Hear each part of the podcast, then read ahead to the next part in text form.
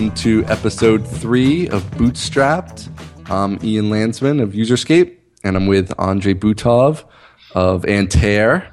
I can never say his name quite as wonderfully as he says it in the in, in the intro here, but I'm giving I, it a I shot. I am the expert. You If are the anything I know, it's my name. Yeah. you have such a suave way of saying it. It always catches me at the beginning of all your podcasts how uh, how perfectly it's stated. So it's uh, hopefully I, did it. Just, I, did it justice. I've had thirty some odd years to practice. Now, yeah, that's a good question. Now, I've been wondering this. How old are you, if you don't mind I'll sharing? be thirty-four next month. 34 next month. Okay, I knew I was a little bit older. I'm 36. Yeah, Yeah. so. But we started at the same time, so. Yeah, actually, I was uh, just thinking about it um, early this morning that I kept saying 2007, 2007 when we when we my company peaked and then went downhill. Um, but I don't think that's wrong. I think it was 2009. I'm, Yeah, that's, a couple years? I'm one of those people who, uh, if the guys from Law and Order came over and asked me, "Do you know what happened last?" I'm like, "No, I, I don't fucking know what happened last Tuesday. I don't know what happened this morning." I'm I, you know, it's it's it, it happened, it's happening, or it will happen. Are the only three states of uh, of, of time that I'm uh, capable of of figuring out. That's Yeah. it. I, I- I'm horrible with dates. I'm horrible with names. Like I don't remember anybody's name. Uh, I don't remember the dates of things that happened. It's really pretty bad. Like I need to do. You know, you've been reading through my uh, archive there, blog posts. I need to do that myself just to like remember what the heck happened and what I was doing those years back because it's all just it's all just a blur. Oh, we could go through one of them. Um, I found one that was good that we could go through again. It's your um, what was the topic on it? Four It's rules. your rules, yeah, on um, rules for the practical entrepreneur. That's right. So I figured we could we, we, could we could go through them and, and see which ones that you were shitting about and which ones are still holding true. Yeah, you know, this is like one of my favorites. This was I was glad you, you tweeted this the other day and uh it's definitely one of my favorite posts, I think. Like and when like when was the date on this? It was Let me see. Let me see. I'm pulling it up. December 2005. Now most of these most of these are very depressing. I mean, I handpicked some of the ones that I liked and I, I I tweeted them out. But a lot of them are like, oh, this guy's starting a great company. Click on it, and the link's been dead for four years. Um, Yeah. But um, this was 2005, December 2005, so almost almost 2006. Yeah, so I Um, think HelpSpot had been for sale for like 2 months at that point if I recall correctly cuz I think we started selling it in October. Yeah, I mean, there's an there's a couple of articles that like I still remember from reading them the first time around. One was the first time it was you posted that we made our first 10 grand off of HelpSpot. Right? and at that point we were selling uh, Antair was selling um, a toolbar add-on uh, printer friendly for 20 bucks and it made $600 uh, and it made it made the $600 over its entire lifetime of being on sale and I was outside uh, talking to my friend about how how not fair it is that you made 10 grand and, and I made $600 uh, so that one stands out in my mind and um, so and and and this one I- also read over a thousand times because um, the, the four rules for practical entrepreneur. Uh, one one of the rules is is um, how to pick your product, right? Right. And I'm always obsessed with how to pick your product. I'm five years into the business. I'm obsessed with how to pick your product because you know we, I have so many products I can't even list them all. I, I literally cannot list them all if I if I don't go through my little uh, wiki of uh, timeline releases and everything. I don't know which Right. products off the top of my head that we made. We have a, a lot, and we retired even more. So We we should just do a whole episode of that. Like we'll just, we'll read your products. Like we'll just read the names, and that'll be like forty five minutes of like. yeah, the first one was called uh, Chinchilla. That's all I know. That's right. You know what's hysterical is that like I think so far in this podcast you've given more love to printer friendly than any of your current products. Like, so maybe you should relaunch that thing because it's getting it's getting a lot of play. There might be people out there, you know, looking for print better printing out of their browser. Whatever. Now you just you just yeah, two two months after I mean two two years after it was released and and, and after I killed it, uh, what was that thing that came out? Uh, something monkey, Greasemonkey. You could Oh, put yeah, grease yeah. monkey up against the web page and do essentially the same thing. And now you could do everything with CSS and just do a printer friendly version. yeah, that's true. That's right. I forgot about that. All those that wasn't even around back then. Yeah, printer printer friendly fucking parsed HTML. and and took out links like live. It's and ads live. There was like it was like the hardest possible way of implementing what what it did. I implemented it that way. It was so stupid. Well, you know a lot of people still print. It's crazy. Like we get tons of like you know issues and stuff with like our printer friendly versions and of pages and HelpSpot and stuff. Like people still print stuff. It's it's pretty wild. Yeah. Uh, whatever nah, anyway four rules for practical entrepreneur uh, right. blah blah blah blah intro so number one you have is the fragmented market and i guess the basics of this is that uh, why don't you explain it? You can't have a you can't have a leader, a big leader, right? You can't have Microsoft be in the space as the only provider. Right, right. So like, uh, with just looking through all of them, it, what's interesting is I think they've all like totally held up and they've all worked exactly as I hope they were were going to work um, mm-hmm. for me at least. So that uh, was was pretty cool. Um, just after you, I reread this when you uh, linked it, but yeah. So the first one to me was you know picking like a fragmented market. So you know as a bootstrap company, obviously you don't have much or any money. Um, so you're not going to be able to like advertise your way, you know, into people's minds and, and things of that nature. So, uh, and you want something that people are are looking for as well. Um, you know, looking for solutions on. So, yeah, if there's like the big, huge elephant like Microsoft, like obviously you can't, you know, out advertise them.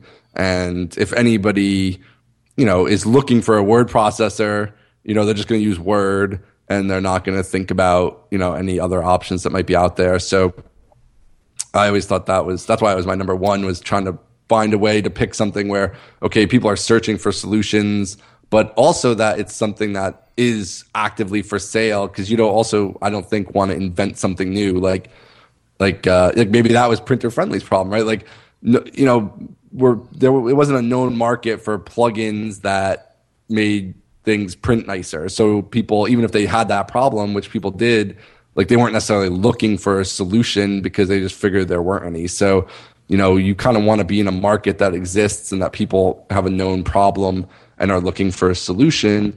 Um, but then you'd also don't want to go up against the de facto standard, you know, where you have no way of breaking into that, generally speaking. Um, yeah, well, well, printer friendly was printer friendly was a, a, a solution for a problem that didn't really exist. that's a that's a separate issue. Uh, you know, you know, we should also we should also touch on too. I mean, we might have touched on an earlier podcast, but in my intro stuff that um, we just glossed over is the kind of concept that I, you know, I go by, which is like my whole concept for starting a business was to make a business that was, you know, profitable very early and that could support you know myself and um, never with the goal of you know making something that was worth hundreds of millions of dollars or that was going to be acquired you know in a year or something like that mm-hmm. and i think that if you have those kind of goals that's a very different thing you want to do you know in that goal right like maybe you do want to go against word and you want to say okay like i'm going to try to invent something that's so crazy new and comes out at, at such a different direction that it's going to disrupt this multi-billion dollar business and you know everybody's going to be after me for it. So i mean that's you know that's like a whole different scenario to me which is where the kind of practical entrepreneur title kind of comes from is that you know i kind of view it i was always very practical about it like what can i do to assure maximum probability of success? And you know what are the steps it's going to take to do that? You know to be able to make you know, whatever, a hundred thousand dollars a year um, to be able to, you know, make a decent living, that kind of thing. So, you know, that's that's was my take on it and where these the kind of context for the rules. I I agree with it, um, but that's not to say that it would apply to everybody. I mean. Yeah, um, no. There's there's products out there that I forgot what the name of it is, but there's a, a Mac Photoshop competitor, right? And you Pixelmator would, or yeah, I think so. Pixelmator, right? So yeah. Pixelmator came out as two guys, and it, it's gorgeous and whatever, but it, it's clearly right. going up against anti-rule number one on this list, right? It's going of up course. against Photoshop, clearly the number right. one leader in, in, in, the field. And yet, when these guys put up Pixelmator on the App Store, the Mac Ops App Store, I heard they, they pulled in cash like crazy. Yeah. Um, so I mean, it won't work for everybody, but maybe that's a different story because because uh, uh Photoshop and Adobe in general are, are kind of like a set of tools that are almost infamous for being hated. Right. Um, and I don't think Microsoft Word is in that position, right? So you don't want to go against Word because the people who don't care about software would, would, would, would happily use it without caring that much about it.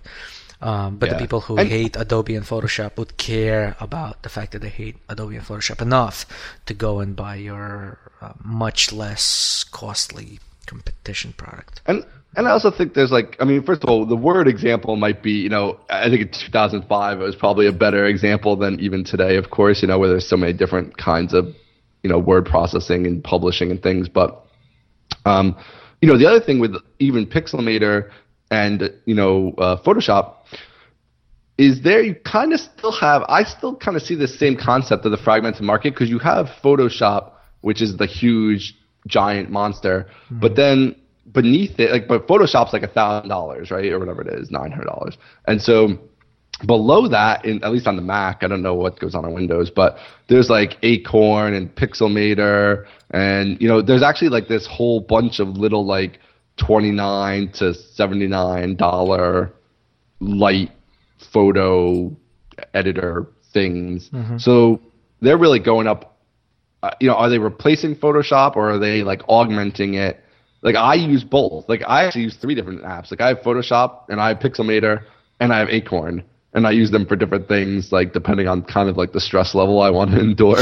and uh, so like that's where too sometimes you can find these little like niches within the niche or these little edge cases or things like that where um where yeah the rules don't apply or not in the same way i mean i'm not i'm definitely not stating that these rules are you know cannot be challenged and are perfect always but um yeah no i think that it's kind of interesting to see those things and uh where you know where price comes and we could do a whole episode on price but uh, you know how price plays a role and all that kind of stuff as well Another thing that I wanted to mention was that I'm not sure how much I would look to these rules now. You know, eight, whatever, nine years later. Um, Yeah, sure. earlier on, it was it was it was um, important. It was it was interesting to me uh, to have these sort of guidelines.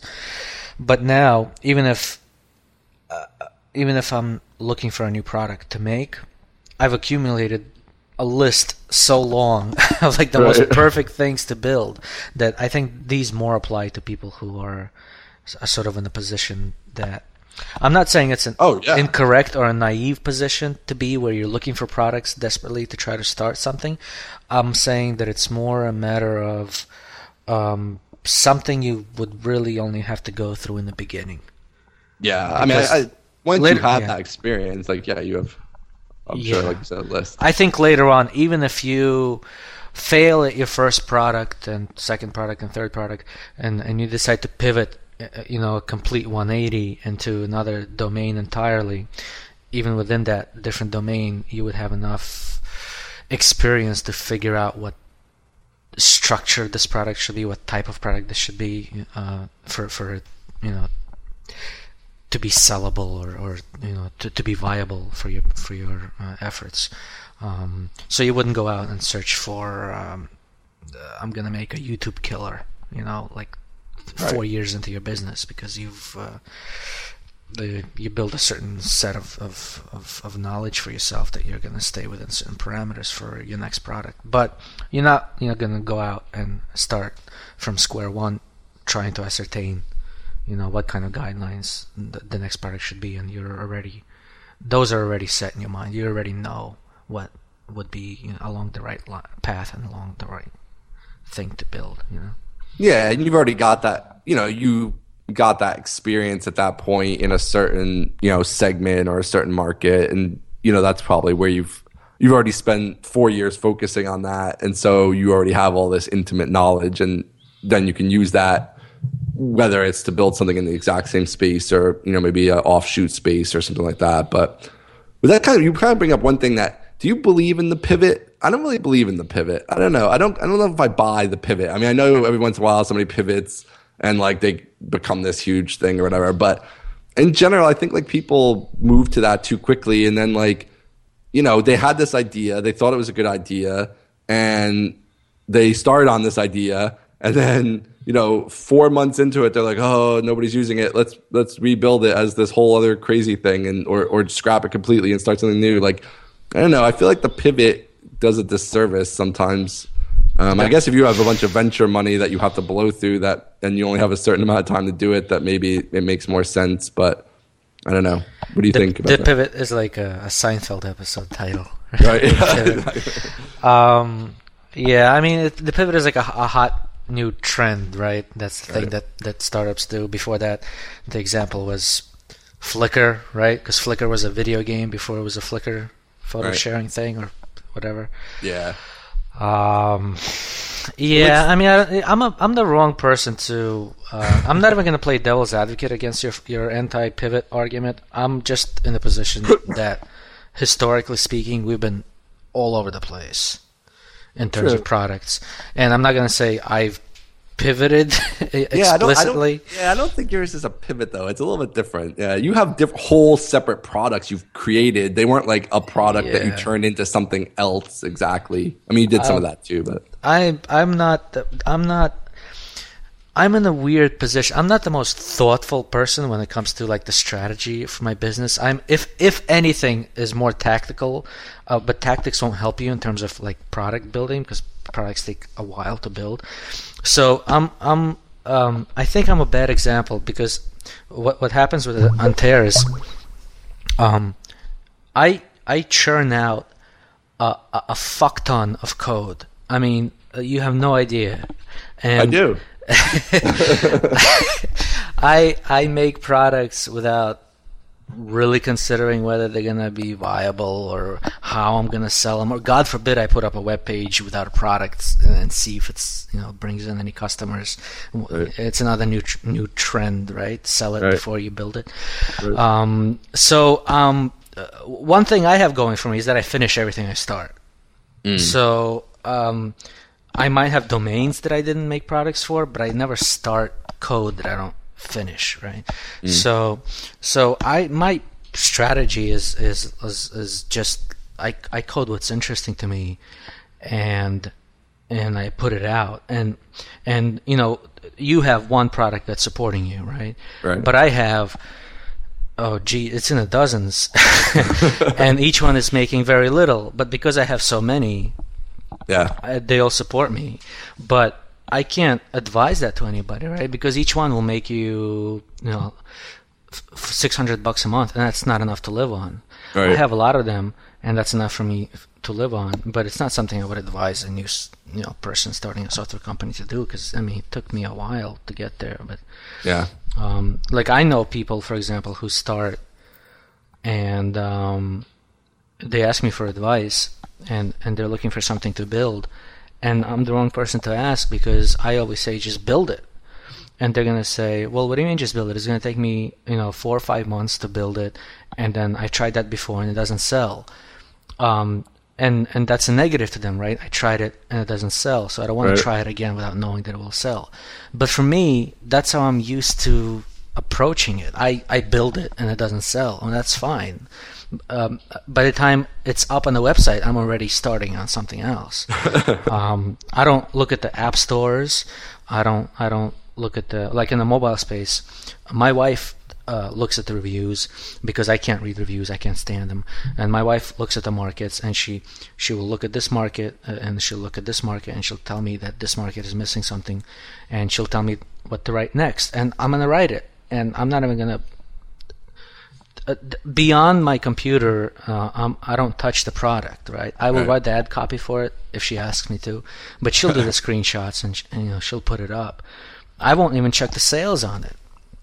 All I know is that my little report is showing me how much we make e- every month, and I see the little bumps up from the the products that I release that are new, and and once in a while I check the older products and I see, oh, this guy's making twenty three dollars a month for the past you know eight months. I'm just gonna cut it Right. and and that's like that's my approach but there's never um like right now i'm doing a client project that i'm finishing up i'm doing UberDeck which is a, a big project and i'm doing a, a mobile app the mobile app is because my wife told me there's an opportunity in the market so i'm doing the mobile app um but I didn't go out and do research as to what uh, any of this stuff will work. UberDeck will be useful to me even if it doesn't sell for anybody else because I could use it for my mobile apps.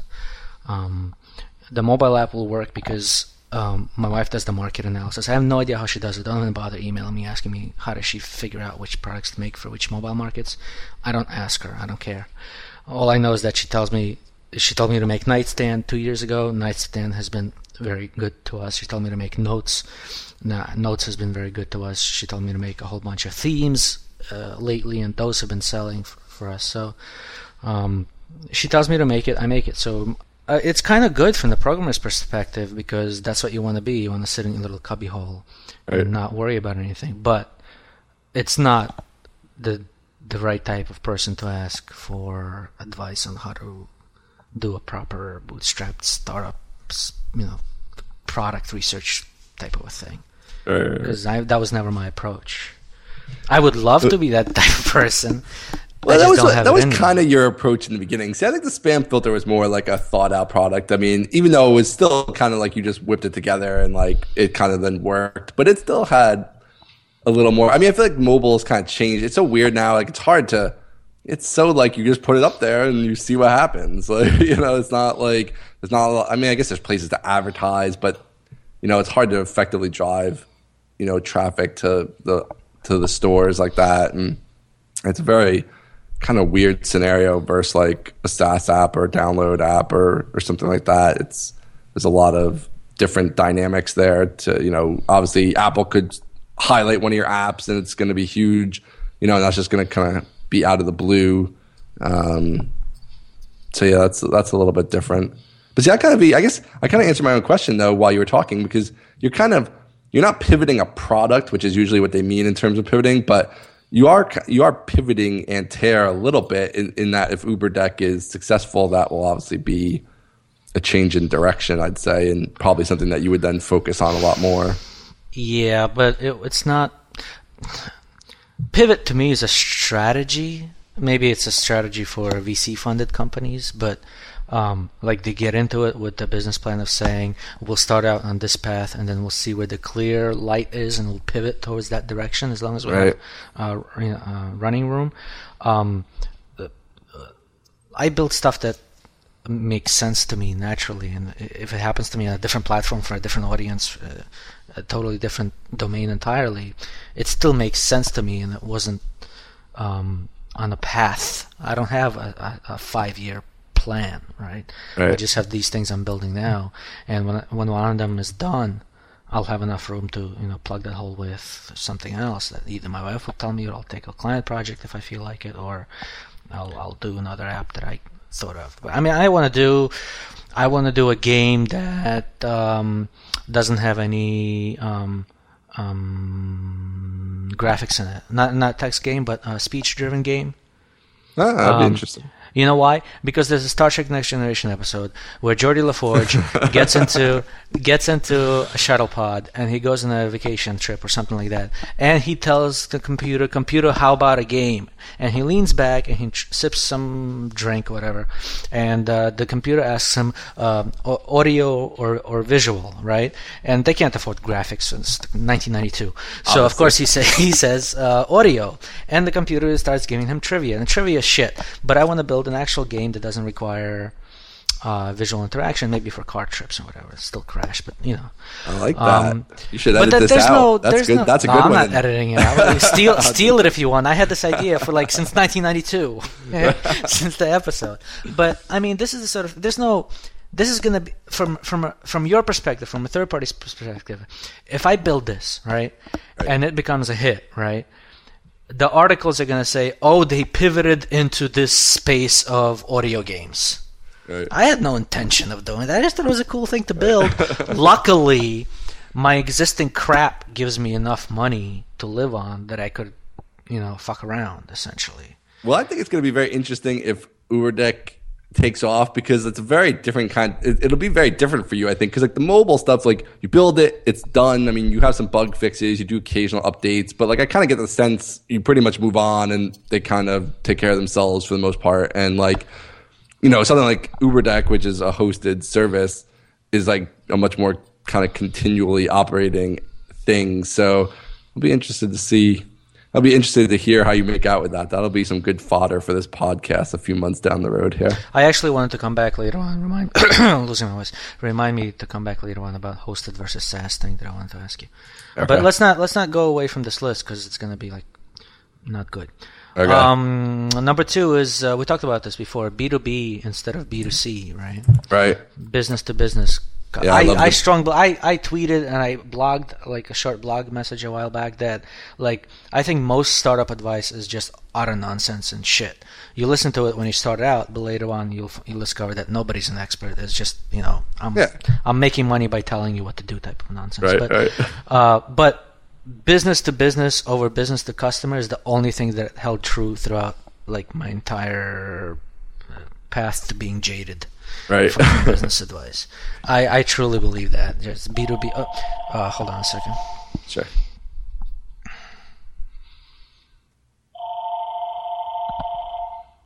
I was gonna wake the baby up too. Damn this old technology. Fucking phones, man. All right, so yeah, so business, uh, you know, th- throughout the years, the only thing that stood true to me was that uh, business to customer sucks and business to business is awesome. Except that I never listened to that advice. Right. yeah, all, all, all my stuff is business is to customer. Everything is business to customer, except UberDeck is business to business. And the spam, well, I guess the spam filter was kind of straddled that line of like it was definitely more. It seemed like it was more for business folk by its price point and everything, but um, I'm sure you had consumer in there as well. Yeah, except people f- forget to kind of. Uh, either understand if they're listening to the device or, or explain when they're giving the advice.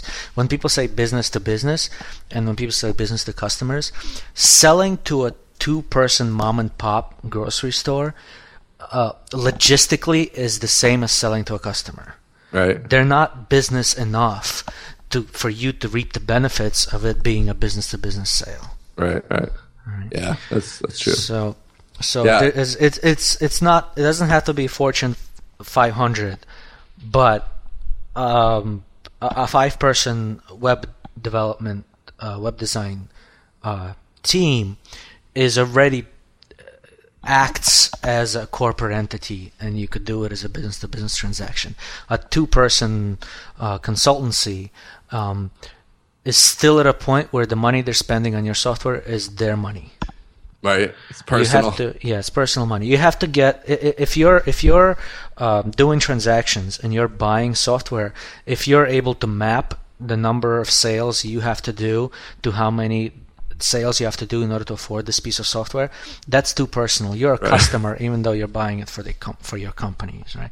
You have to get, um, you have to be at a, at a, a certain. That doesn't, doesn't have to be large, but it has to be a certain level for you to count as a as a business entity. So yeah. somebody, right? And I think a lot of that you can see that in like the pricing of how you price things, like you know, even with HelpSpot or even with Snappy, like you know, you know, these could be thousands of dollars, you know, these transactions, and for the most part, you're not gonna um, be selling something like that to a consumer. So it's you know more clearly business, or at least somebody who's very serious. If it's a small shop, it's somebody who's you know still pretty serious about the business, not um, you know going to be taking a flyer on something like that for the most part. And uh, yeah, I mean I, that's all true. Again, that's all kind of from my jaded perspective of wanting to optimize for uh, profitability and likelihood of success. It just seems simpler to sell to a few fewer big companies than to sell to you know thousands of individual folks for a few dollars and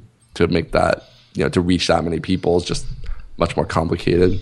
Yeah, consumers don't buy anything. We talked about this already. Yeah, yeah. Consumers will basically drive your prices down to commodity levels where right. you have to edge out uh, two or three pennies worth to be able to make anything. But it's Especially it's not only software. You could you could uh, you could have a business in that space, but as a startup, you can't compete in that space. So you, uh, for for the sake of the people that are listening to this podcast, uh, you can't have a business in that space. It just won't work for you. I mean, I mean, Kraft can, but you right. can't. Right? Yeah.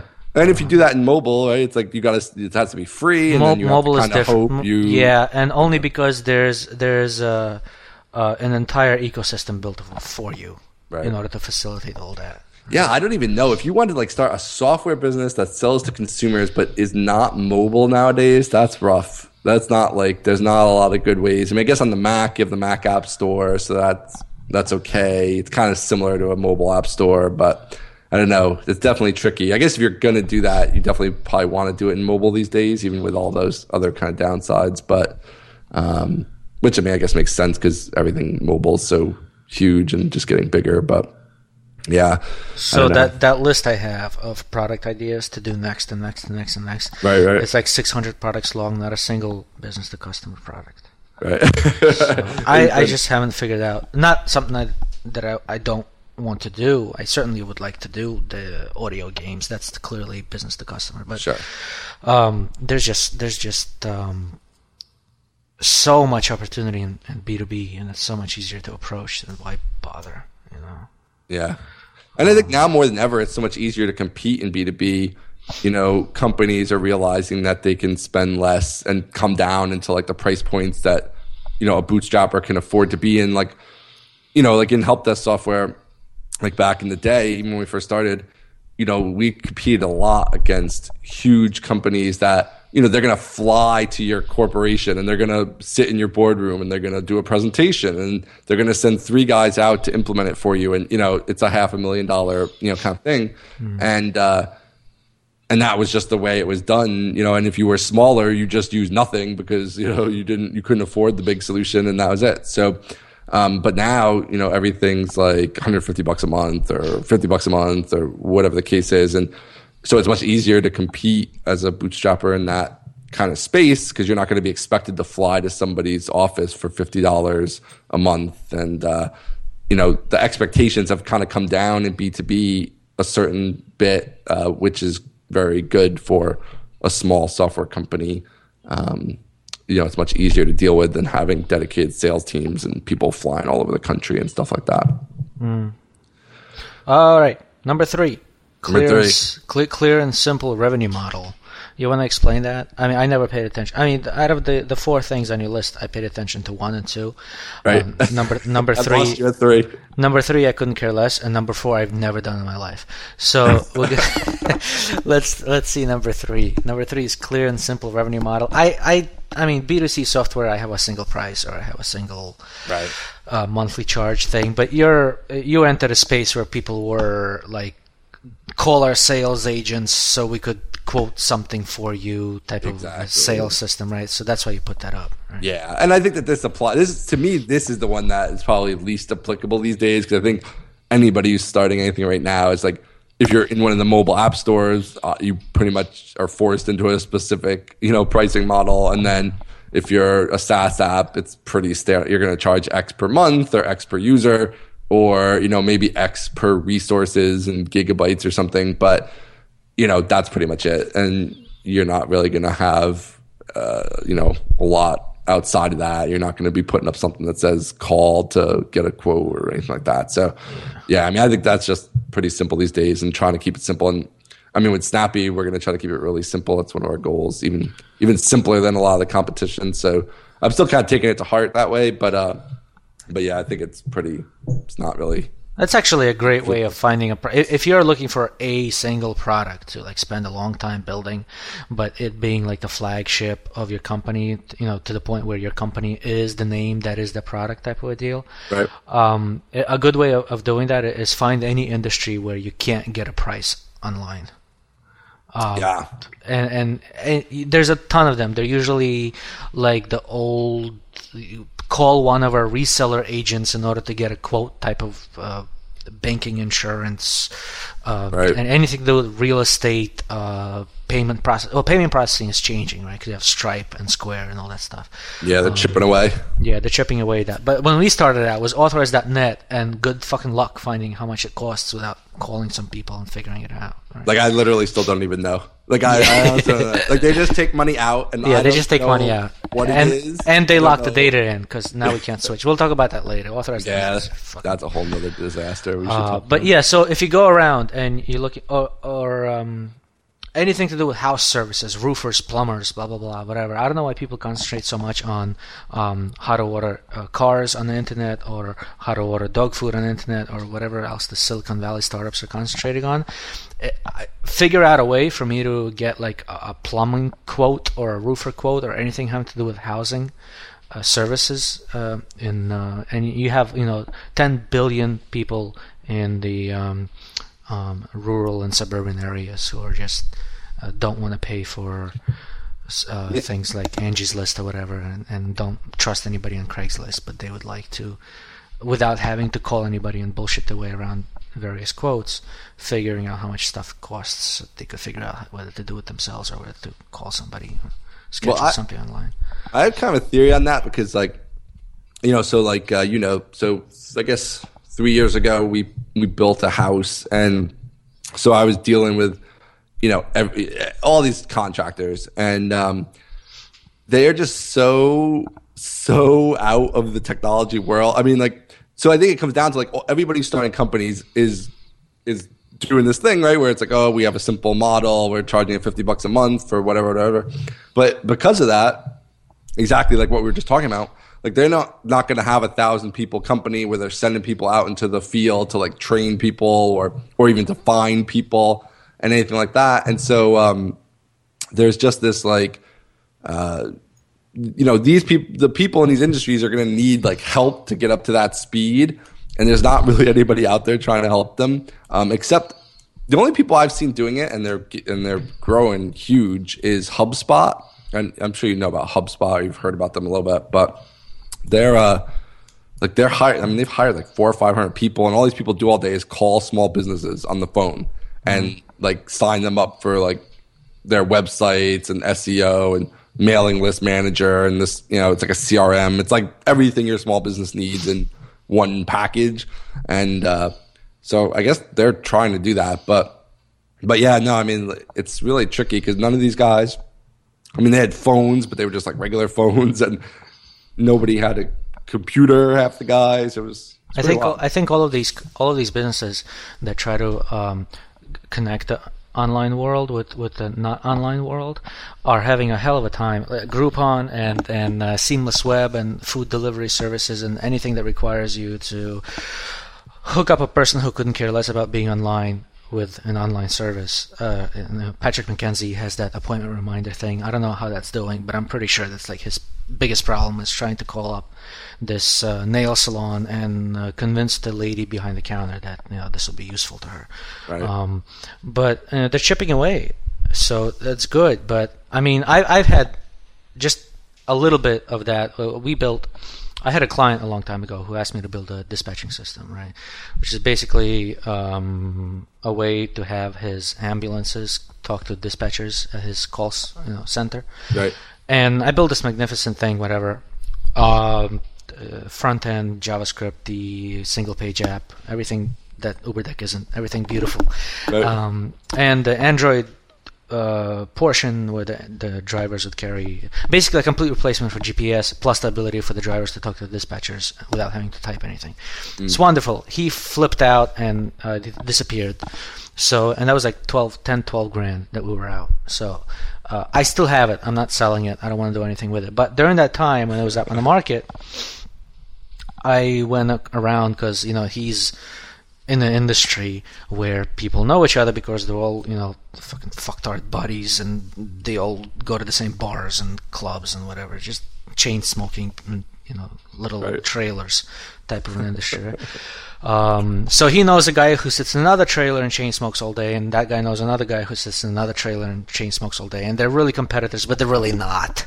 Right. Right. They just operate in a different geographical area, mm. and they have barely enough of these ambulances to cover that geographical area, so they're really you know tight. But right. whatever. So one sends me to another one, and another one sends me to this one, and I'm sitting there doing my little spiel on what this product can do for them, and they're like, there's like underwear on the floor and like uh, stacks of porn in the corner and like nice. th- there's these guys that are making millions of dollars a year from like a cardboard in an alley type of a thing right this is as far away from what I do, as you could imagine. So of Right. course there was no sales from this. The, Right. I can't even get these people to sit and look at me and concentrate for more than five minutes. at a time. so I feel I feel for these people that are trying to like bridge the internet world with with the non-internet world because it, it's Yeah. it's hard. I mean, I spoke about this in the What Now I think podcast uh, in the earlier episodes that I think. Um, certain set of problems will only resolve themselves through uh, several generations essentially dying out. Right. That, that's, that's essentially the only way you could get Uh, uh, progress in, in certain areas, right? So I think that's one of those things. But hey, you know, all the best to you, Patrick. If you could get you know that lady to sign up for your appointment reminder, kudos. But not the business I really want to be in. Well, too, that's even the kind of thing where, like, if you only have, you know, he only needs so many. Again, it's kind of, you know, it's a B two B, right? So he only needs actually a small number of people, you know, out of the whole world. You know, if he finds twenty businesses a month that need this service and are looking actively looking for it because they're up on stuff enough, mm-hmm. and find him, then that's going to be enough, you know. And he's going to charge them each twenty bucks a month. And next month he's going to have 40 and then he's going to have 60 and he's going to have 80 and he's going to have 100 and so you know it just grows from there. So that's where as long as your costs are really low as they can be in a bootstrap you know setup that even if you're only tinily chipping away at just a few people a month if you can charge them all 20 bucks a month you know that's a nice that's 240 bucks a year or whatever and uh, you know you can But you're you're all you're all swimming in the same little pond of um, not internet businesses who are aware and are willing to do business Right. with internet businesses, right? Right. And the only way that pond will grow, that pond will not grow by you putting a wedge into it. That pond will grow Right. naturally through time, through Yes. through these people leaving and their children taking over the business and the children who grew up on Facebook, Right. right? I mean, I agree. It's with time. I mean, it's already grown. I mean, since we started, like, I remember Yes, at the end of college, it was like I had the Yahoo account and nobody did anything on the internet other than like, you know, random. I don't even know what went on back then. Stock Ge- quotes. I Ge- remember. GeoCities, man. GeoCities. and then like obviously now it's where it is. You know, not even twenty years later. So yeah, but you know what I'm finding fascinating is just imagining you on an in-person sales call. That must have been classic. I had I had uh, one uh, I had a couple of jobs. There was a certain set of jobs that they hire for, no matter how uh, um, inept you are as a teenager. And telemarketing is always one of those. And to this date, any kind of phones are my natural nemesis in life. I cannot. I will celebrate the day when the last phone, landline or whatever, will be turned off and phones will never ever be used again. I will be the Right. happiest man alive. but I can't stand them. And and telemarketing, I spent a few months, weeks in. Worst job ever. Yeah, Right? So that's not a good job. yeah.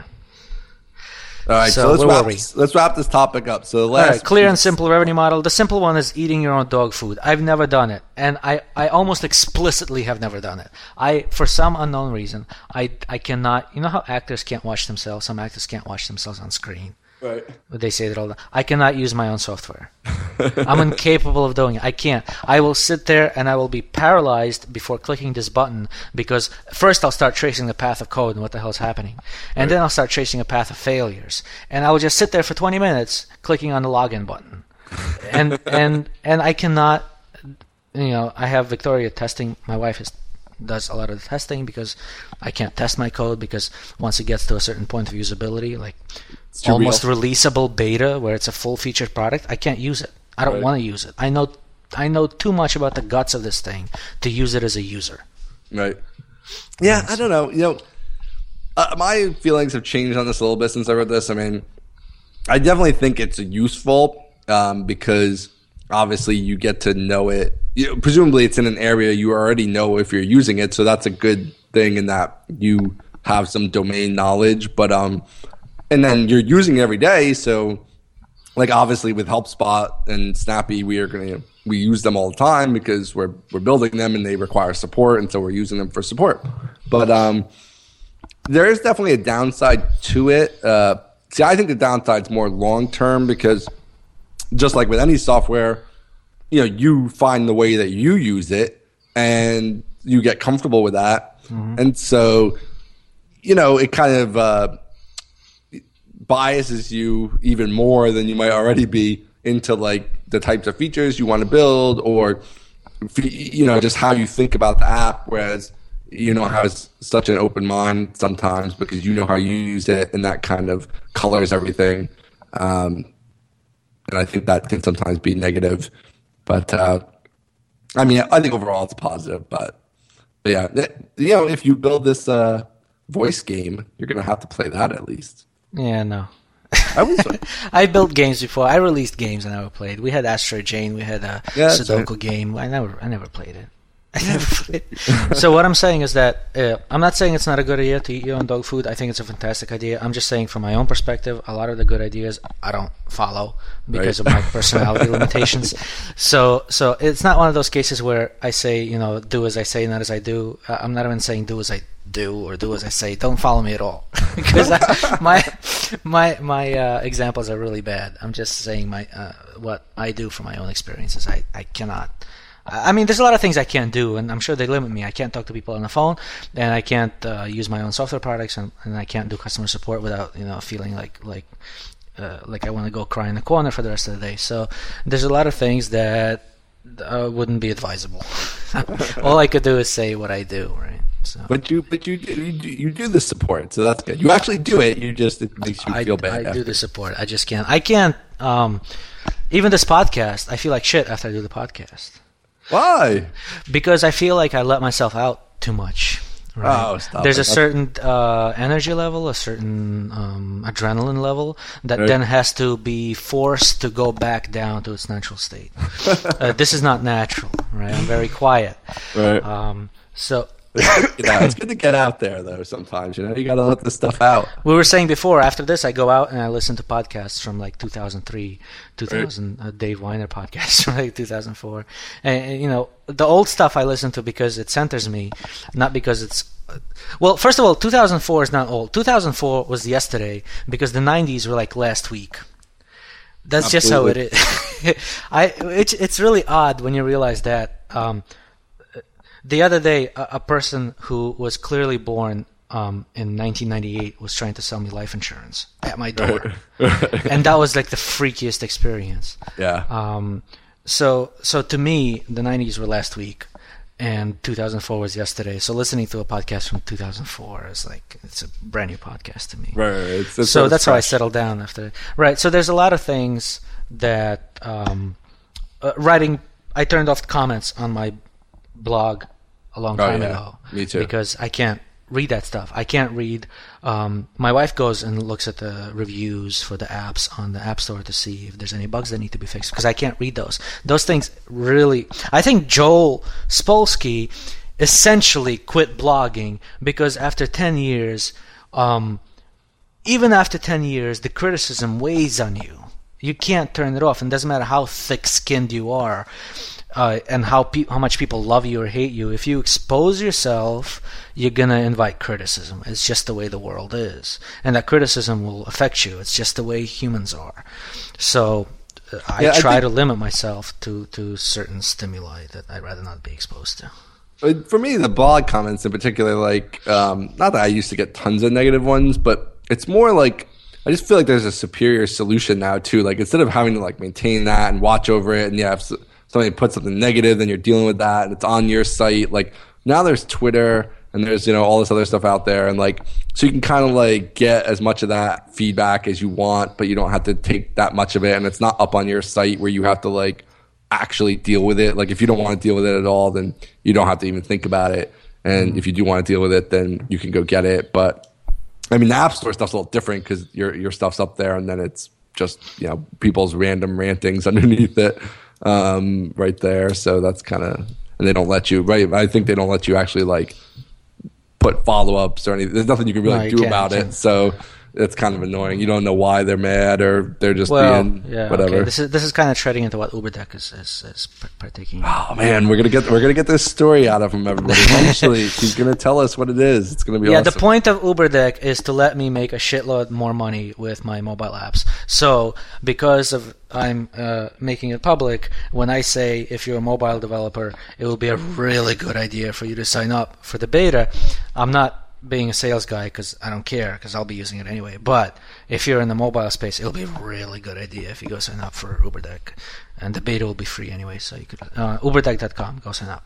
Yeah, I actually, I, I actually do know what it is, and uh, I actually do think it's a really good idea. So um, I can't wait till we can delve into it in depth because I think that's going to be a really cool. Uh, a lot of different stuff to cover with that, and it's going to be very interesting. Yeah, I mean, there's there's competitors in the space, but they're all doing it wrong. So right. I think that's why one of the things you're going to enjoy talking to me about because you like um, um, you essentially entered the help desk um, arena with the same perspective of there's a right. thousand players and they're all doing it wrong. Yeah. Um, so I think I think the same thing here. There are people who are doing kind of like what UberDeck is doing, but they're all doing it wrong. Yeah, that's gonna be there's gonna be a lot to learn from that. That's gonna be really. I'm excited. Uh, right, so we, yeah, so those are the f- those are the four things. All right. Um, well, so fragmented that. market, I believe in business before uh, business before customer. I believe in clear and simple revenue model. Um, yeah, sure, okay. And right. uh, eat your own dog food if you can. I can't, but there we go. Um, there we go. Yeah, there's a bunch of other things that um, um, we, we actually we're, we're getting questions now from Twitter and from email and stuff like that, which I'm excited about. That yeah, yeah, yeah. we'll cover a couple of those. I wanted to cover um, one thing before. Let's cover yeah, one more ahead. thing, and then uh, and then maybe we'll just follow up with a couple of those questions, and then we'll wrap it. But um, because yeah, we're already at like an hour or something. So ah, people love listening to us. That's all right. They do. Um, all right. I don't even so, like listening to this for editing purposes. I've actually right. been enjoying it. I, I like the listening to it. Um, all right. So the one thing was you uh, you all, you posted up here about, and we'll put this link up, but it's uh, it's a quasi famous um, link to Steve Jobs, Steve uh, Jobs answering a question at you know some Apple event um, way it's back brilliant. in the nineties. It's, it's, brilliant. You have to like burn this into your skull. Yeah, it's a uh, great, and it's for like a million reasons. I'll tell you what the title is, and you could all go to YouTube and find out. It's called Steve Steve Jobs Steve Jobs uh, insult response. Yeah, and and, it's and we'll uh, link it in the show notes also, yeah. Andres. It'll be right there. They'll be able to right. click it. But, uh, uh, uh, June eighth, two thousand eleven. It was uploaded. I don't know when this took place. Yeah, I think it was. Yeah, yeah, it was like ninety five or something like yeah, that. Yeah, he's he's uh he's not uh, scarily thin. So yeah, and I think he wasn't even back yet officially. I think he was I don't know. He was just kind of on his way back, I, or maybe he was just just had come back, but it was pretty pretty early there. But um, yeah. yeah so, so, I don't know. It'll be interesting. I don't know if you're taking away from it the same thing I am. So I'm, I'm taking away from it two things because okay. I, I, I, you give me your take first. So the content is is is out there. It's the the words in the book, right? The content is in the video, and it's the brilliance that is Steve Jobs. You, right. you, you get it. What I take away from it is that.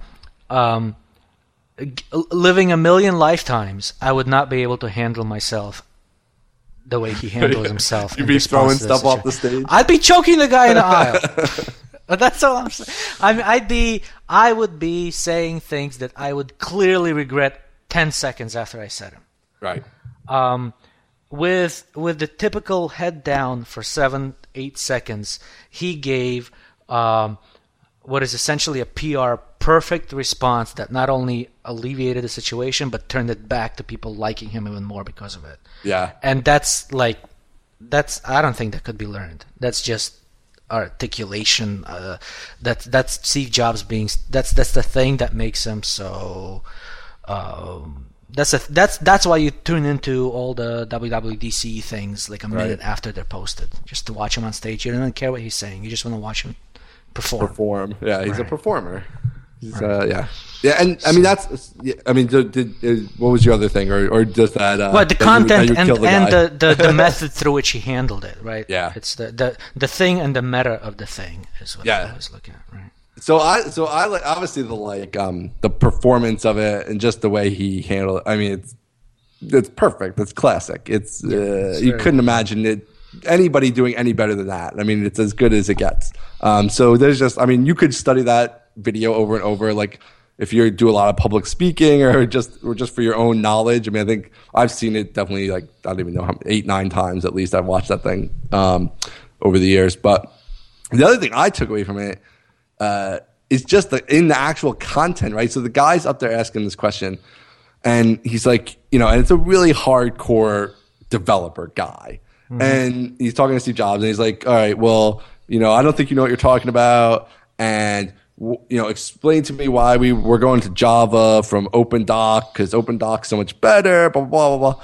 And just the content of like Steve Jobs, like obviously he responds to him beautifully, but also just that he's like, you know, you know, I'm I'm up here, I'm thinking about this at a very high level, and at a Right. very high level, which specific technology we're using is completely irrelevant because Yes. nobody cares. Yes, the correct the correct thing he's saying is that you programmers are thinking about the wrong things. right?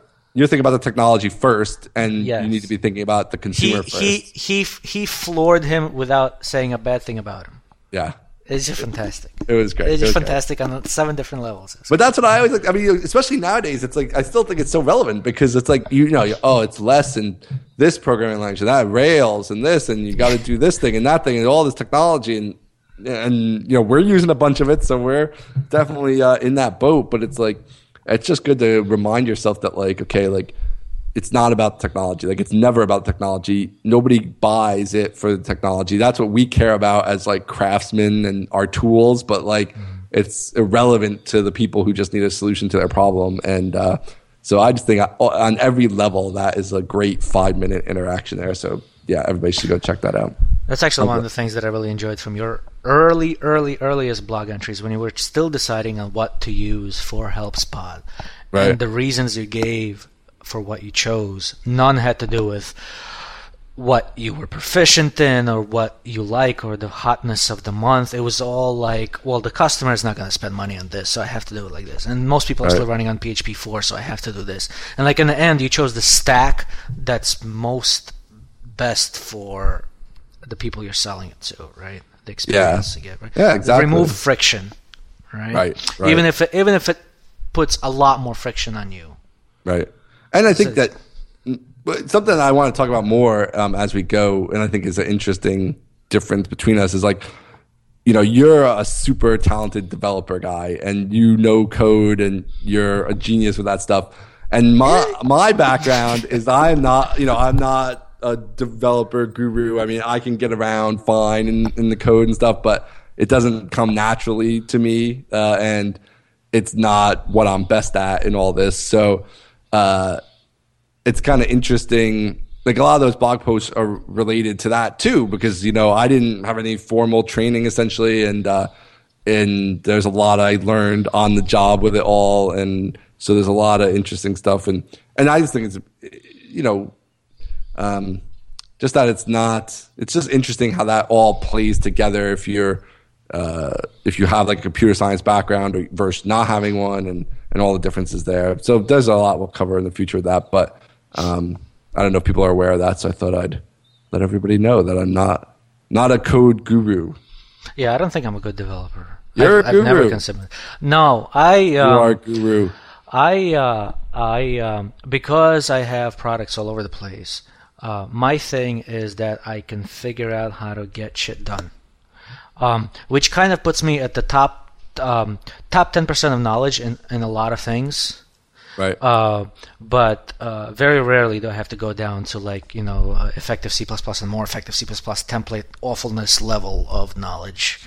uh, um, uh, earlier on Wall Street days, yeah, I mean I'll build a compiler for you, but but now uh, it's almost a necessity type of like for example. Um, um, one of our products for the BlackBerry was um, an SMS filter.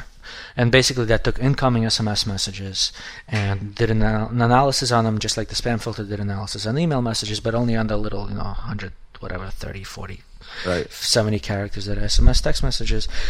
And, you know, filters it and doesn't filter it, whatever. But the mechanics of intercepting an incoming SMS message and deal analyzing it and redirecting it or deleting it is is nowhere in the API. It's it's just not possible. right Um, and I knew that, that it would be a really popular product, and and and at first we didn't do it. Just like there's another product that we didn't do at first called the call screener, which uh, blocked phone calls, uh, sort of like a spam filter for email, but for phone calls.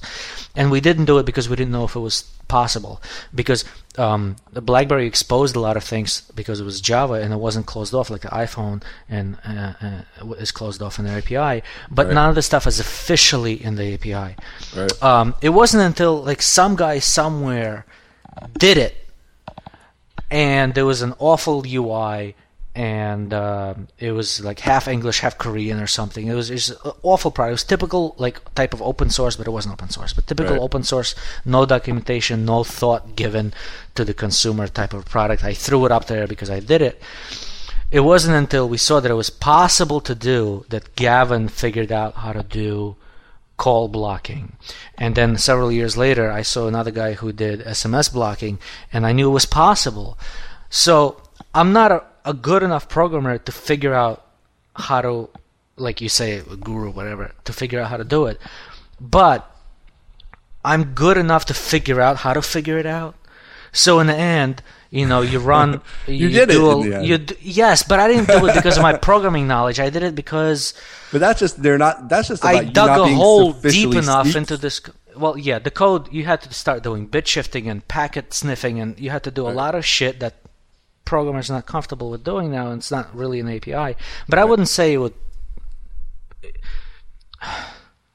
Uh, that I, I, I, I, I mean, it's very uh, rare to find an employer who would value the skills, the particular skill set that I have. That they would say he's a good developer. I'm a good. I'm the perfect developer for my company. well, I think that happens to all of us. Like anybody who's run their own business for like this long in software, like yeah, like like we talked about the other day on the last one. Like I, I don't know if I have actual value to another corporation at this point. Like you know, uh, yeah, we're very you become kind of jack of all trades, and there's a lot lot of uh, you get very customized to your own company. But um, so that's that's probably true at this point of view. But I'm gonna still call you guru. All right, fine. All right, so I want to have the programming skills of uh, uh, John Carmack and the personality skills, although not the personality of Steve Jobs. There you go. Um, Merge in one. Um, if there's anybody's personality, I'll take is is uh, Eric Barnes. I'll take it. Yeah, we I, I want to always be happy. Uh, Eventually, yeah, I'll yeah, get off his case, and I'll always be happy thing. But he brought it up. That's Uh, what else? got- you watch his talk. That's why. And I did watch his talk. I love that through. line. I'm always happy. That's how you got to open shit. I'm always happy, yeah, that kind of and not be ironic about it. That's fantastic. right. Yeah, New Yorkers not- can't do that. No, we, we're not really capable of defaulting into that mode. That's not going to work for us. Um, we gotta we gotta have some surliness about us. You know, it doesn't really work out.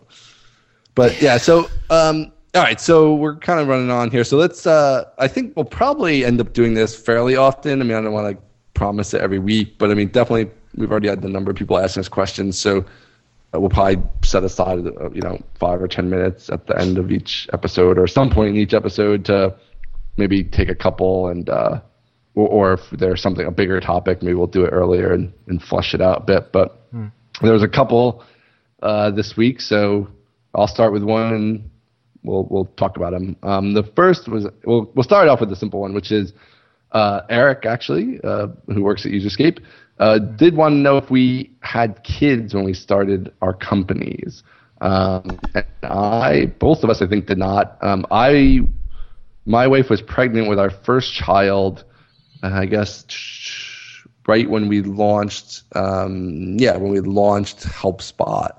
Uh, she was pregnant when we launched it, but And, and now you have what, 14, 15?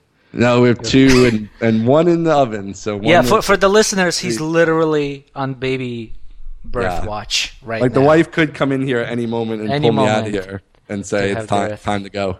to have so- their third. Yeah, no, I have I have one. One. Uh, um, Ethan is 11 months. Yeah, you're new to this also. I'm But- new to this. Yeah. I mean, I don't know. Did you think about it? Like, I was very again, like obviously we've gone we've gone over that. I've kind of planned this out quite a bit, but I mean, that was something I did consider. Was uh, we were like, all right, well, if we're gonna try this, because we're very square. I mean, we call ourselves so square that we're like pointy, you know. So like, we were like, okay, if we're gonna try to run our own business, like we wanted, and we didn't have kids yet at that point, and we've been married a couple of years.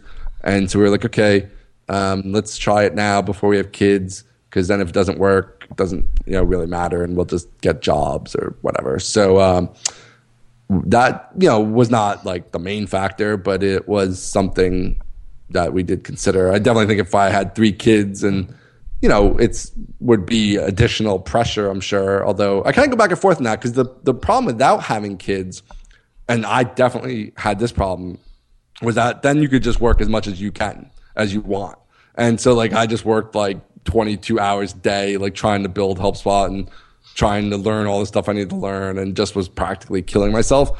Whereas if you have children, you really you know, ho- hopefully you're not doing that. At least to some level, you're going to have to like get away from the computer and you know play a little bit and there's just stuff that needs to be done and just life pulls you away a little bit which like looking back might have actually uh, might have actually been good. So i go back and forth a little bit but obviously it'd be i guess a little more pressure in some ways. Um, i can't answer whether i would have started the company or not uh, if I had kids because I um well first of all you know the company the way the company got started I kind of fell into it. I mean it right. happened that the product started selling so I happened to not have to go back to work. Right. Um uh, so uh, 37 signals guys. Uh, Jason Fried uh, DHH whatever.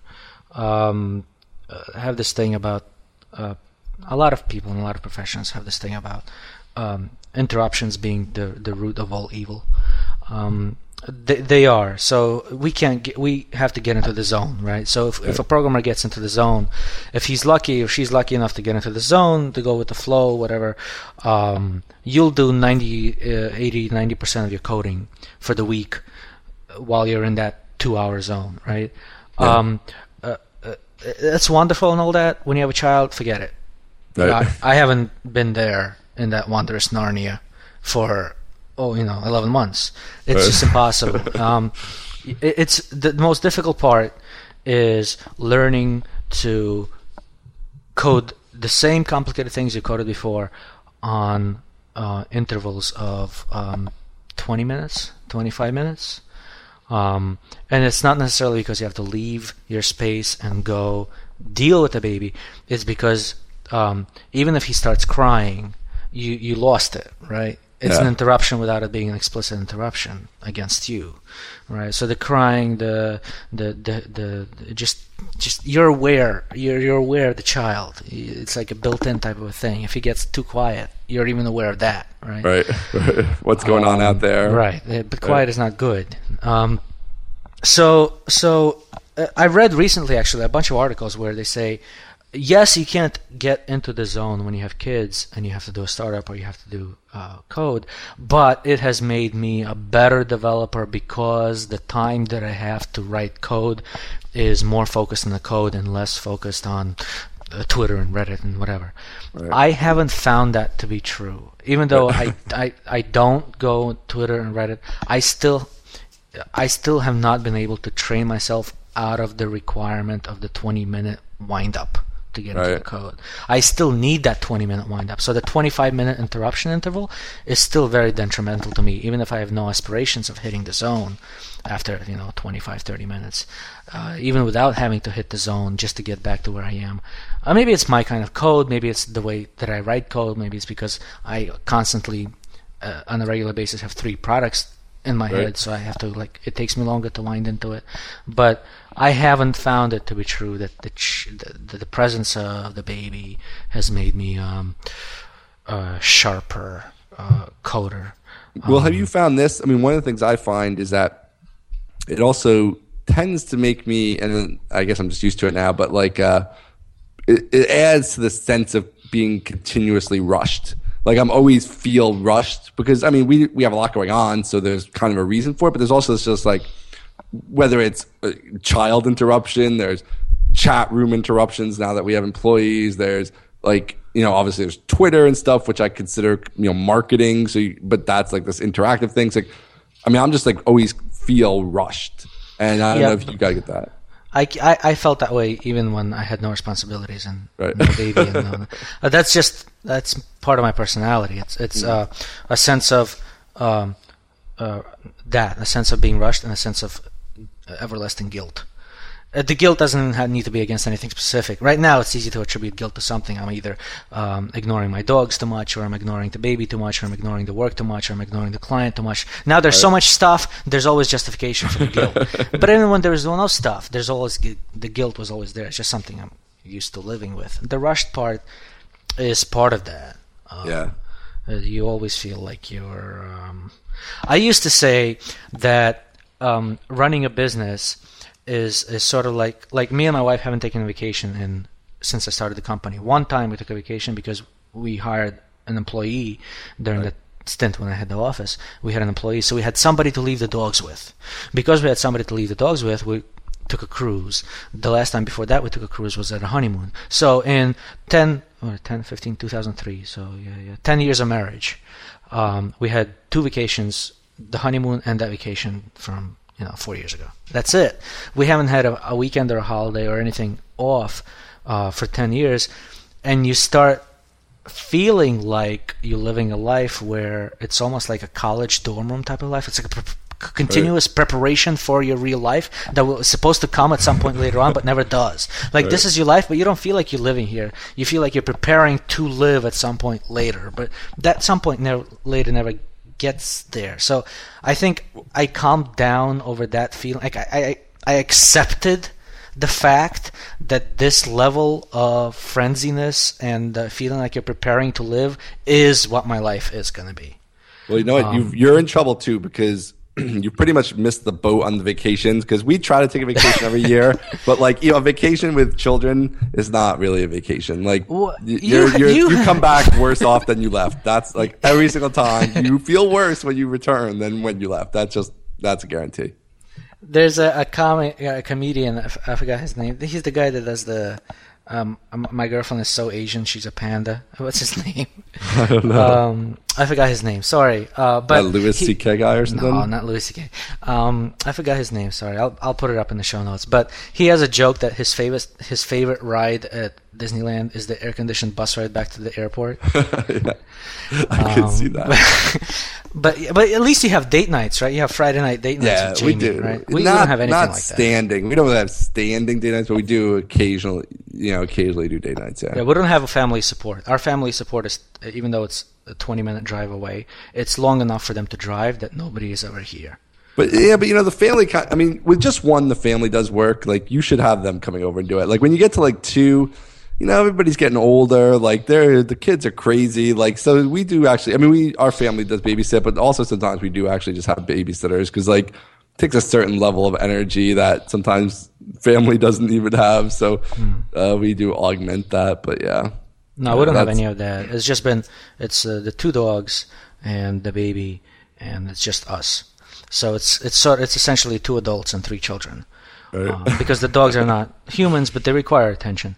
No, a dog And, is uh, worse than a human. I think. I mean, you have to like take it outside all the time and like. They, yeah, you know, they require not- attention. Yeah. So, and we don't have the the family uh, support, so it's it's just us all the time. So, um, I, I don't know where I'm going with this, but basically, yeah, this feeling of being rushed is always there, whether it's justified or not. It used to be that way even before the dogs and the baby, so I'm kind of used to it. All right, so you- you're not too bad off of that. That affected me more than you, I think. That's that's good. That's a plus for you. So yeah, but I don't know to answer the question. Eric Er- Eric asked whether the company startup would be different if we had kids back then. I have no idea how to answer that. Yeah. Well, you Well, also like had a long yeah. a long time span there. Know, I mean, like you, you know, the company's like eight years old or whatever, and you just Yeah. your baby's eleven months old, so Yeah. that's like a whole different. You obviously weren't planning on having kids anytime around then, so it's kind of a different different thing. That's right. yeah. Um, okay, so the other question, one other question we'll cover, and then we'll, we'll wrap it up. Um, is uh, we'll link this in this in the show notes, but a fellow from uh, bioischanged.com. He runs this bioischanged.com and basically like alerts you if somebody like changes their avatar, changes their profile or whatever on Twitter and I don't know maybe other social networks. Um, Yeah, But basically his question- name? uh, uh, let me see. Uh, we need some like music. Oh, here it is. Jack Haig.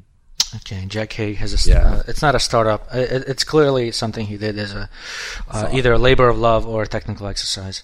Right. Um, but he would like a business model around it. So I, Yes. I kind of think the question is like, what do you like? What's the business model with for something with no obvious business model? yeah. Uh, Okay. So he didn't phrase it that way. Uh, uh, Right. first of all, the, the, the URL, the URL, and, and I'm glad he didn't phrase it that way because because uh, my answer would have been different. Uh, bio bio is changed.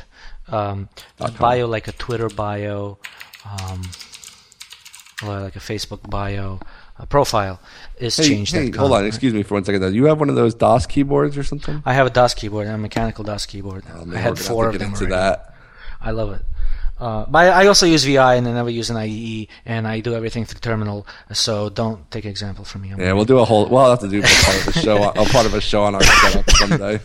Uh. I, I tend to be very, very, very, very stupidly old school about stuff that doesn't make sense anymore to be old school about. um, so, uh, uh, so it's basically lets you keep track of your friends' uh, profile changes. Uh, Right. across social networks, and so the way he phrased it is, "I want a business model around this to pay for hosting," which is different, right? True, you're true. You're right. Yeah, because if he said I want a business model around this, I would be I'm not covering this because if you don't have anything nice to say. um, but if it's just to pay for hosting, I get it. I want this to be up there, and I want to break even on it. Right? okay. right. Um, I don't know ads. I mean, Yeah, it's, it gets kind of uh, maybe like uh, I assume it. Uh, yeah, it emails you um, when these updates occur. So like, I don't know if there's an ad network that I'm sure there must be that works off of email. You know, that's for like inserts links within emails or something. But Yeah. that gets a little tricky. People don't really like that. It's probably gonna get you marked as spam more. Um, I wonder if even just to pay for hosting. I mean, there's some like pretty decent, fairly inexpensive hosting these days. So like. I yeah, wonder can't if you, could put it even- up on like Google App Engine or S, S, yeah, or even like Amazon there's that. I mean, you know, everywhere. Obviously, we talk about engine hosting a lot. Those guys. There's that um, Blue Ocean, I think, which is like all SSD, and it's like five bucks on all SSDs. So like, you know, I mean, I, I, you could maybe just do like a tip jar or something like that. I mean, uh, you know, hey, donate button. You know, help us cover hosting. I mean, you know, you probably raise five or ten bucks. You put that link in your emails and see if you can get a few bucks a month out of it or whatever. I mean, you know, the uh, Yeah, I guess I- I- consulting, I- co- co- uh, consulting, uh, attraction of clients. I, um, I don't, you know, this is exactly one of those. Like, if I would have done this as a product, I would have done this as a product when I was just starting out. Uh, because I did it because I can, right? This is I did it, I did this because I can type of a product, right? I did a technical thing. right. Um, well, I mean, I think there's probably some demand for him. He said people are using it, so like to me, well, I Oh yeah, I mean his his, uh, his he has a ton of followers on this thing. This thing has a Twitter account Mm. in its own right, and he has a ton of followers on it. So um, maybe I'm too old to use social networks in the way they're meant to be. to be used. The problem's I, you. I, I don't care if you change your, your avatar. right, right. I'll I'll catch the. I mean, I know what you look like, but I, I don't I don't care enough to. I certainly don't care enough to pay for it. Well, I, I thought Um, of two two different things that he could do. Like, because I took it more from the like, I don't know, does anybody just want to cover hosting? I mean, I took it more from the like, if I wanted to make a decent chunk of change. Um, All right. Yeah, so- that's good. Yours is better. Let's go with that. all right, so the two things that hit me um, were first off, I you know it could be like a uh, market generator for another product you did. You know, so like um, like we have a, a simple microsite called open source helpdesklist.com which like generates leads essentially. Is a useful thing in and of itself. So it's it is useful just like this is useful um, but it also generates leads to our paying products. So like that was initially what i thought with this was like okay then maybe you do something that's more sophisticated um, but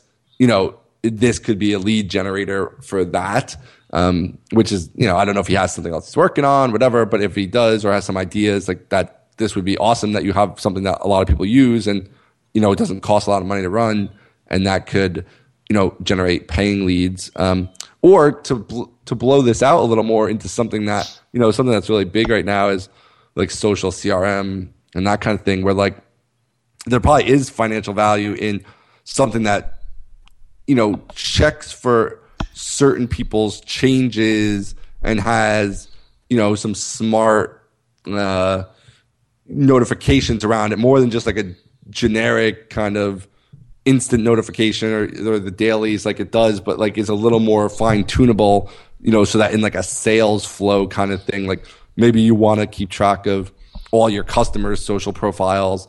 And when somebody updates it, you know, you can look like a great guy and say, hey, you know, I saw, you know, somehow work that into your flow. So, like, to me, I think you'd be able to charge for something along those lines. So, um, I could maybe have add some more features that were like pay for, but that's kind of kind of what I was thinking. All right.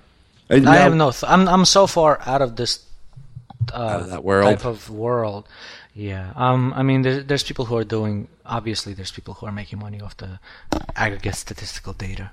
yeah, that's true stuff, too. Right, stuff like that. Um, and there's people who are making money. Like I know Amy Hoy at some point uh, put up a tweet story, a twit story, a, something story where she basically she took the fire hydrant dump off of Twitter and looked for specific words that indicate hate or love, and she was able to put up some sort of an, uh, basically a showcase of JavaScript skills, right? And she mm got mm-hmm. clients off of that, right? So that's a that's a, a um, consulting booster. So I don't right. know what what uh, what context Jack is is building this thing in, right?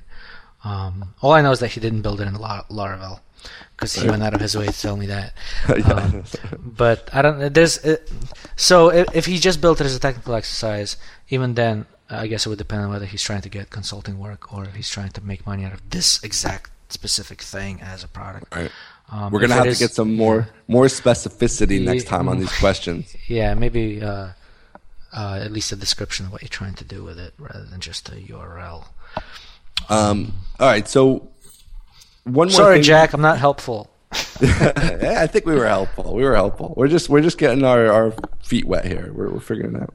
Um, you said you wanted to follow. That was going to be the last thing, but you said you wanted to come back around the hosted versus SaaS. You had some kind of questions. Yeah, so. it's a it's a big it's a big one though. Maybe it's a discussion for next time. But I wanted to know if you would have made if you would have made the choice of um, customer hosted uh, product rather than a SaaS product.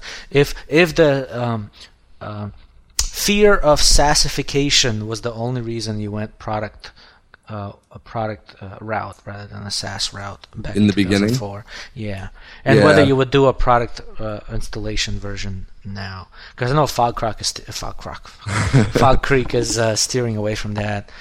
Um, they still they still sell theirs to downloadable though. They always will because yeah. it's you know I mean in terms of FogBugz I don't know about you know obviously future stuff. I think yeah I mean I think for me uh, I think I talked a little bit about last time, but obviously like the kind of fear of hosting it, which all plays into the fact of like, especially back then, like I didn't really have the skills to do it right, and I didn't have the money to hire somebody for the skills to do it right. In terms of like the whole hosting infrastructure of something that's you know got to host you know millions of rows of data and stuff. So mm-hmm. I don't know if I uh, I was ready for that, and there was so early back then. There wasn't all the like everything that there is now in terms of all the sophistication and being able to do that. So I think that for back then, even though it financially wasn't the best move, I think probably for me it still was the best move. Um, but yeah, going forward, it's kind of interesting though. It still does color me like. So we built Snappy, which is just SaaS, but you know, there, it's actually structured in such a way that it would be theoretically possible and not that difficult to offer Snappy um, as an on-premise product, which kind of like GitHub does, where you know you only ever think of GitHub as a website, but they offer mm-hmm. an enterprise version that you can host on your own servers. Mm-hmm. Um, so we, I did kind of keep an eye on things in that regard, and the way you know we built it out.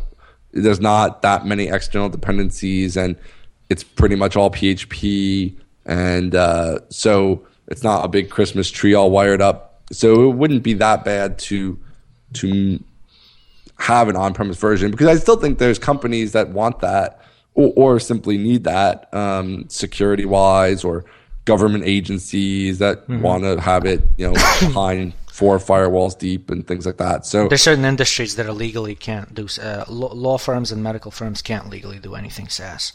Right. So they have to go with their own self-hosted stuff. Right. Yeah. Anywhere where you have to have it, like, or or you have to be on. I think there are. They're trying to do like Amazon's trying to do some stuff where you know things are encrypted at rest and stuff like that. But I mean, I think it's still not all the way there, and it's like yeah, I'm sure it'll be years before anybody truly trusts that on a big scale. So like, I, I definitely think there's there's still a market for that stuff, and I mean, still to this day, it's every penny we make is in you know on you know is in self hosted or you know through our hosting partner, but it's still essentially downloaded um, software. So the reason I asked was. Um, um, UberDeck is really heavy connection wise, like constant connections. Even though it's right. not criti- mission critical, like uh, a help desk piece of software, it's it's um, it's one of those biggie things with concurrent connections to the point where like maybe Node.js and Nginx rather than Apache and PHP.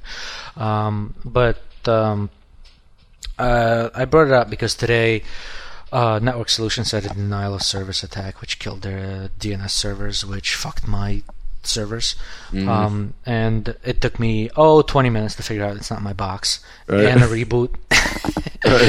um, so this is the sort of thing that uh, uh, that brings back, you know, Gavin telling me maybe UberDeck would be better as an installable thing rather than a SaaS thing. And then I thought about maybe it'll be better today if it was an installable thing rather than a SaaS thing. So that's why I bring it up. Whether it's completely out of the question to make it an installable. Yeah, I mean, I think you could have the best of both worlds, and like the way it's constructed now, I assume it's from what I little I know of it. I think that it, probably you could eventually offer it on you know as a download, you know, at some point, but I also think now this is going to be very frustrating for everybody, but but based on what it does, um, I would think that it wouldn't be that hard to replicate it across even maybe different services or, or obviously different regions and and you know have some different ways to do that. So like not that you would want to do that all at once right in the beginning. You might as well make sure it, you know sells and works and everything. But right. I would think that you're going to be able to structure it in such a way that uh,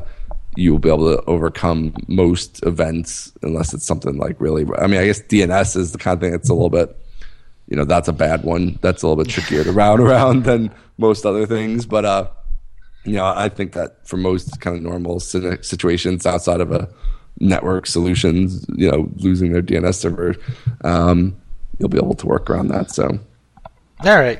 That's cool. Just cents. need some. Just need some uh, reassurance reassurance, whatever. Yeah, I mean, reassurance. Like, yeah, I think you got to go SaaS first these days. I, I, don't know. I think unless you have a very particular business case, why it's only dealing with very particular industries that require, you know, that level of mm-hmm. direct access. I mean, I think most people would want to start with SaaS first and and work backwards from there if it makes sense.